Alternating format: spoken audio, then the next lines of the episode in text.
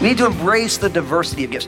This whole chapter, all of chapter 12 is about the same thing that we're one body with unique members, and all these different gifts are spread out in the midst of the body of Christ. So, not one of us has all of them, although each one of us, if we're filled with the Spirit, has the potential for all of them. So, we're an entity larger than ourselves, which the Bible calls church, not a building, but it's people. Have you ever tried to help a toddler with a task only to have them tell you, I do it myself? well, that attitude generally carries into adulthood, although it might be a little more subtly expressed. But when it comes to fitting into the body of Christ, God says that individualism won't work. Pastor Daniel will be teaching about this today. You're going to hear about the necessity of expressing the gifts of the Spirit in love and in harmony with others. Now here's Pastor Daniel in 1 Corinthians chapter 12 as he continues his message, The Gifts of Love.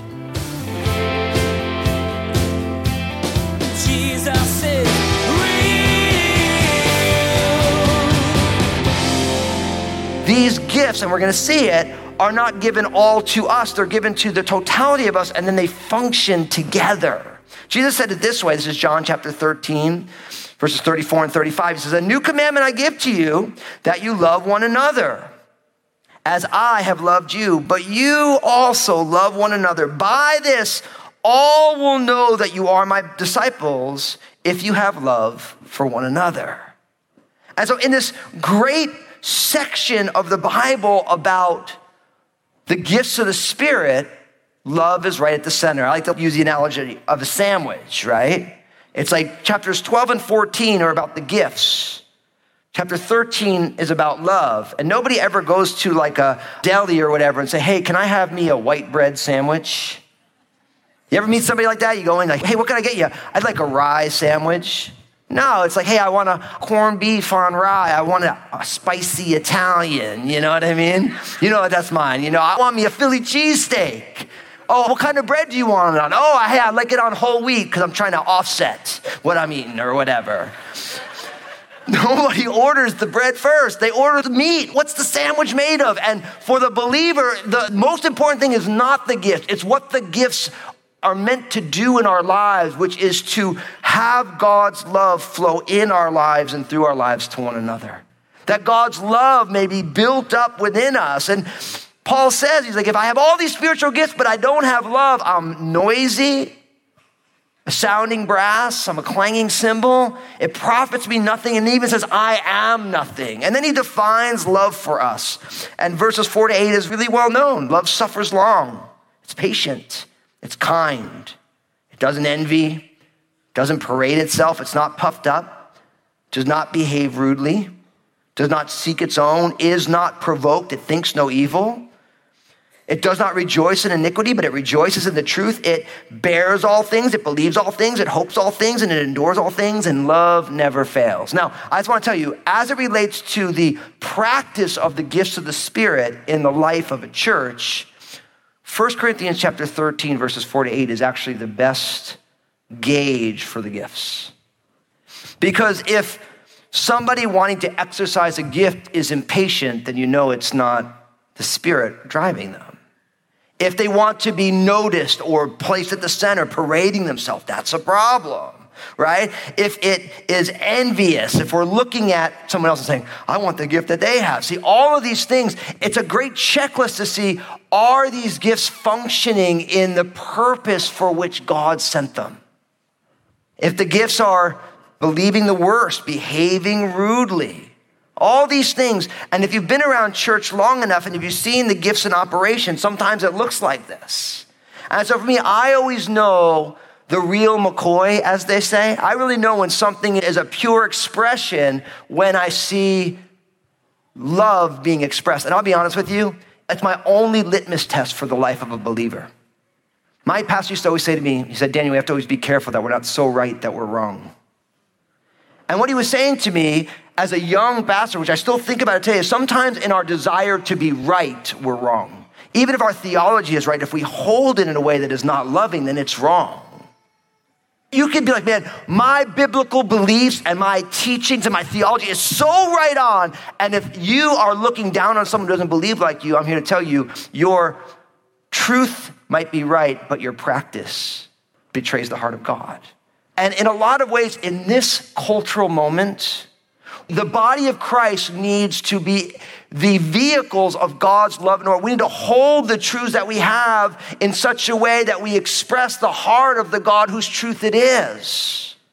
And our divisions that we have in our culture, when the church jumps into those divisions, they're not doing it in the name of Jesus. They're doing it in the name of the culture in which we inhabit. We're not supposed to be this culture. We're supposed to create this culture. And brothers I want to thank you so much for being the kind of people who you say, look, I might not agree with you, but I love you. And let's talk about this as family and not fist fight about this over the internet as enemies. And I'm here to tell you, when we're in our community, the wrath of people does not produce the righteousness of God. I didn't write that. The apostle Paul did, inspired by the Spirit in Romans chapter 2, verse 4. But it's the goodness of the Lord that leads a person to repentance.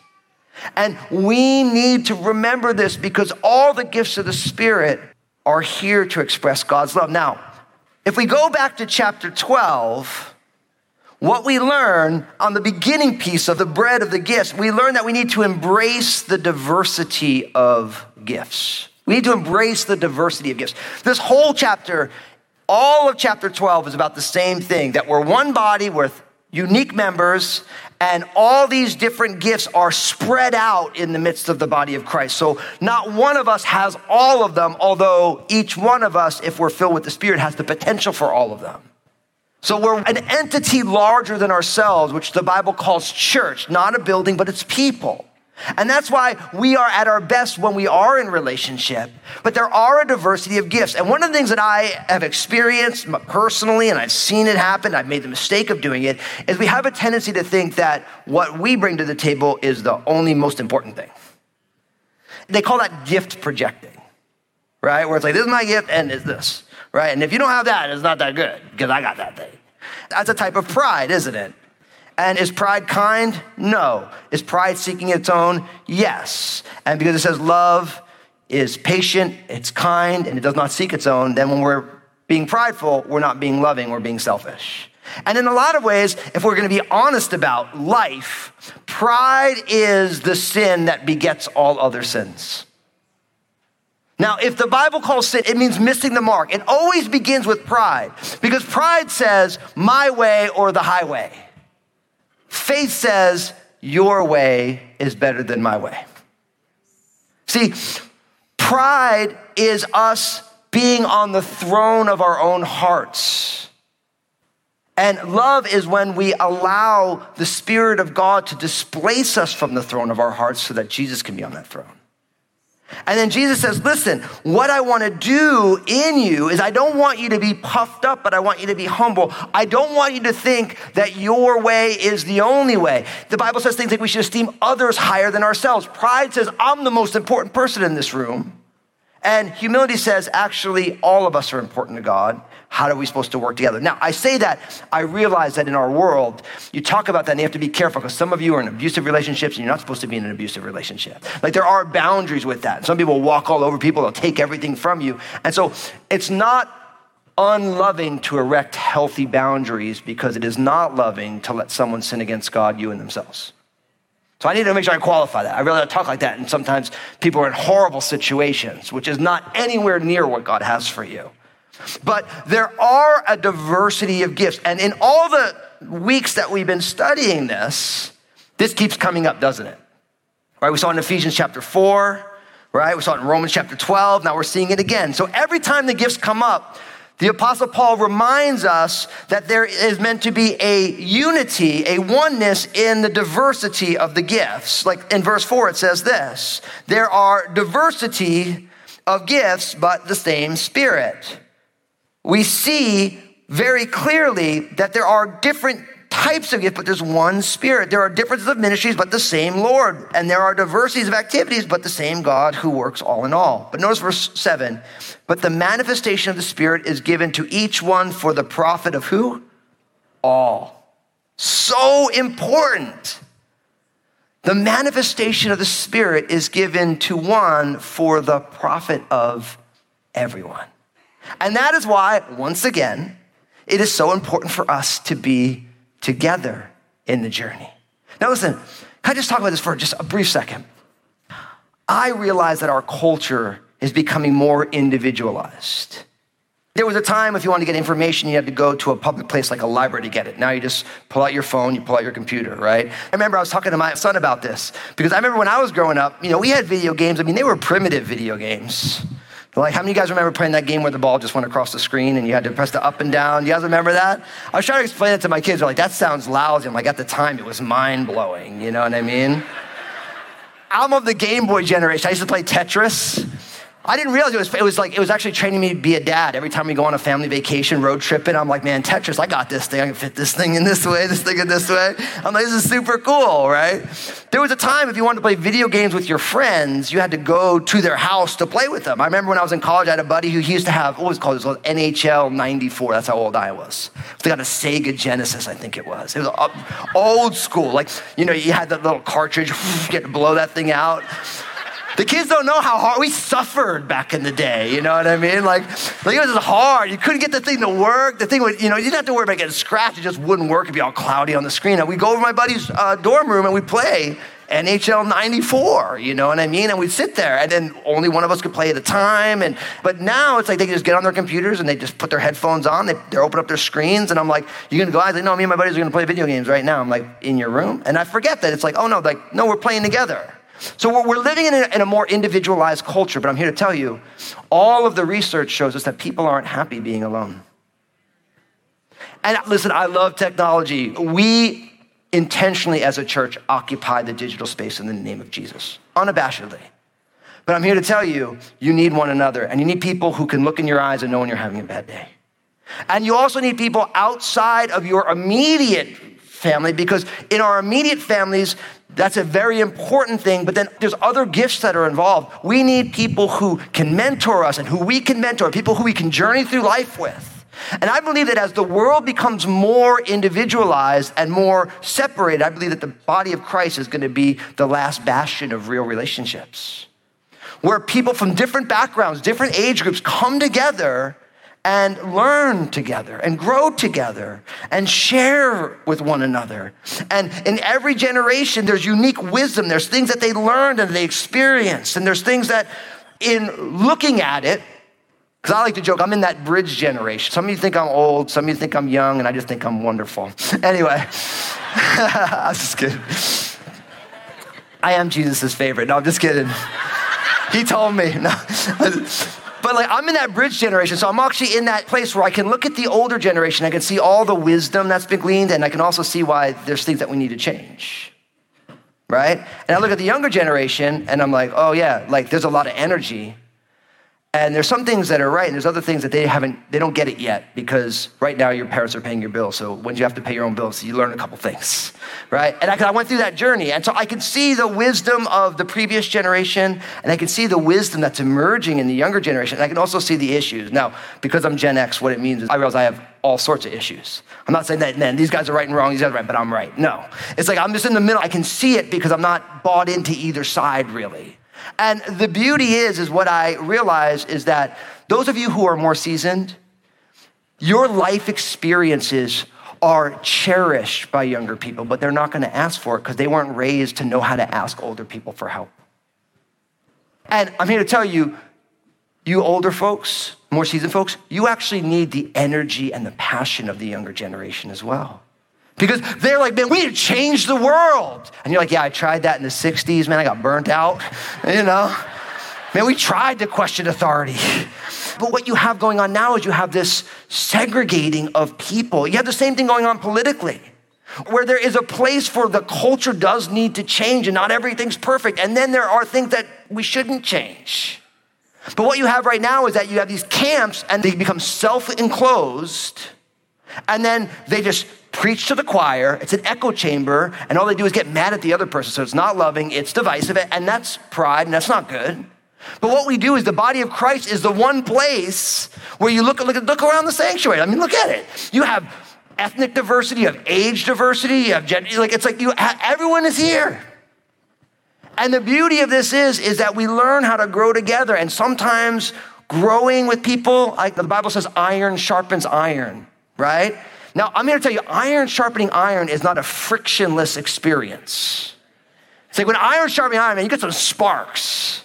I think we've made the mistake of thinking that church shouldn't have some sparks sometimes. Real relationships will be rocky sometimes. There will be some negotiation to find some common ground, but that's actually a really great thing. It's a beautiful thing when that happens. Because when that's happening, we're growing. We have to ask ourselves, hey, what don't I see here? What am I missing here? And the beauty of when you embrace the diversity of the gifts, you start to realize that sometimes we think that the gifts are offsetting, but they're actually complementary. Like, let me give you an example, because the Apostle Paul in 1 Corinthians 12, he talks about our bodies. Now, I'm not a doctor, I don't play a doctor on the internet or on television. And I always get in a little bit of trouble when I talk about science because it's not really my bailiwick. So some of you guys and gals who are science minded, you're like, oh, Fusco, man, you need to go read a book on that. What I do know, because I'm Italian, is I know food. Okay, this is what I do know. Now, I realize your digestive system, you take food in, right, and then your body uses it right? Now, at the same time, you have another system in your body that is trying to get what you don't use out of your body. That's the waste removal system. Now, you might think these two things, they don't want the same thing. One wants to take in, the other wants to get rid of it. But are they both necessary for the health of your body? Absolutely. And when you realize that, what you begin to realize is that God uses everybody uniquely, and we have to make space for the people who think, well, yeah, that's not my thing. My thing is the other thing. And as a church, one of the things that we always talk about here is that we want to embrace the tension. We do it all the time. You notice here, it's like we have all sorts of things going on locally. We just finished a backpack drive for schools, and then we have all these things we were talking about today about global, right? Because in some churches, like, oh, we just want to reach our community. We just want to reach the nations. Like, yes, we're going to reach both, right? You go to some churches like, man, all we care about is people growing in their faith. And if the church is like, all we care about is people coming to Jesus. If you've been around crosses, you realize we want you to come to Jesus here and want you to grow in Jesus here. Rather than choosing one or the other, we're going to embrace both of them. And I want to encourage you to embrace the diversity of gifts because they're all the gifts of Jesus. Listen how Paul talks about this in Ephesians chapter 4, verses 1 to 6. We read this previously in a message in the series. I, therefore, the prisoner of the Lord, beseech you to walk worthy of the calling with which you were called, with all lowliness and gentleness, with long suffering, bearing with one another in love, endeavoring to keep the unity of the Spirit in the bond of peace. There is one body and one Spirit, just as you were called in one hope of your calling, one Lord, one faith, one baptism, one God and Father of all, who is above all and through all and in you all. Now, I love this because what we find is that the Apostle Paul is constantly reminding us to be humble and to not think of ourselves more highly because he realizes that in the human community, where there is diversity, there will always be some division. And he's saying the only way to deal with that is for you to realize that you need one another and that we have to embrace the different things that everyone brings to the table.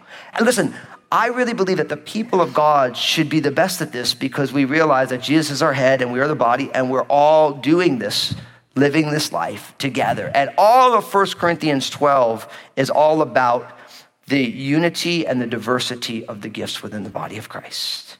Now, because I'm taking all these three chapters today, I really want to encourage you this week be reading 1 Corinthians 12, 13, and 14 as a unit because you'll really start to see some amazing things. But for today, as we move now to 1 Corinthians 14, what we learn here is that we need to express the gifts in accordance with God's heart.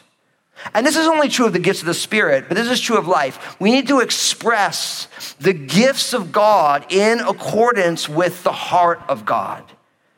Can I be honest with you? This is my daily prayer. I say, God, I want not only to get your word right, but I want to get your heart right. And in the same way, When you think of the gift of salvation, if you've been in this series with us, I made the case that the most important gift of the Spirit is the gift of salvation in the name of Jesus, right? That's the most important of the gifts. But we should express our faith in Jesus in accordance with the heart of God. Like people use Jesus as a way to drive people away from God.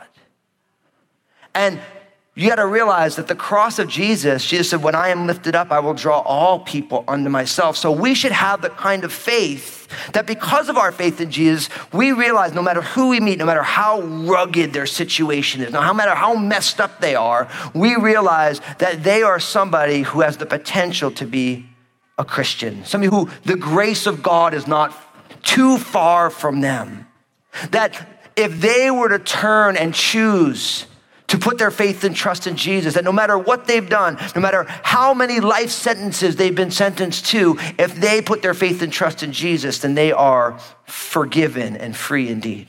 That's the gospel. That doesn't mean that they're going to get out of jail because they got saved, but they will actually be freed from a much greater slavery, the slavery of sin and death. But sometimes we have a sense that, well, if because I'm a Christian, that person can never be a Christian. And so if you think in that way, you're not thinking with the heart of God. Because our Bibles tell us that God is not willing that any should perish, but that all would come to repentance. That verse challenges me. There's nobody God is saying, I don't want that person to come to repentance. Every single person that you meet, and it's true for the gifts of the Spirit, because by the time you move into 1 Corinthians 14, Paul focuses down on two gifts prophecy and tongues, which is interesting because they're both called those sign gifts. And depending on which church tradition you come out of, certain teachers are like, yeah, those things are not for today. But the Apostle Paul is like, oh, yeah, they're going on all over the place here, right? And he's addressing how prophecy and tongues are meant to function within the local church. And there's all of this information in this chapter about it. But really, what he's boiling it down to is he's saying God has a purpose to glorify himself and to build up the people of God. And so we need these gifts to function within a church meeting in such a way that it can do that. So as you read through the chapter, and especially by the time you get to, you know, kind of chapter, verses 26 to 40, what you really start to realize is that what God wants for the gifts as they operate within the church is for God to be glorified and people to be built up. And anytime the gifts are in operation where people aren't being built up, the Apostle Paul's like, actually, there's a better way to do this. Because there's one goal for the meeting, and that's for people to be edified, to be built up. So he says that if the gift of tongues are there to function, then interpretation should happen within the meeting, right? Why? Because without the interpretation of tongues, God is glorified, but people aren't built up. If there's the gift of prophecy, he says that you should do two or three, one at a time. Why? Because the goal is not that everyone can express their gift. The goal is that the people as a whole get built up. Now, here's what I want to tell you about the gifts of the Spirit. You talk to 99% of people, no matter what their church background is, and when it comes to the gifts of the Spirit, it always boils down to how they're expressed in the body. Jesus is. Pastor Daniel reminded you today that God's more interested in his people having the right attitude about things than he is about your getting everything right all the time. You learned that God's aware that with people there will be friction and disagreements. In fact, his plan is to use those tough areas to make you see your weaknesses and want to change to be more like Jesus. It's a win win situation for everyone. Pastor Daniel's message today is just one of many he shared from a variety of books in the Bible. Would you like to explore more? Just visit JesusIsRealRadio.com to access our library of audio. You can also connect with Pastor Daniel on Twitter, Facebook, and Instagram through the links you'll find at the bottom of the page, JesusIsRealRadio.com. Hey, this is Josh, and I wanted to personally thank you for listening today to Jesus is Real Radio. Did you know that Pastor Daniel also has a TV program? It's called Real with Daniel Fusco.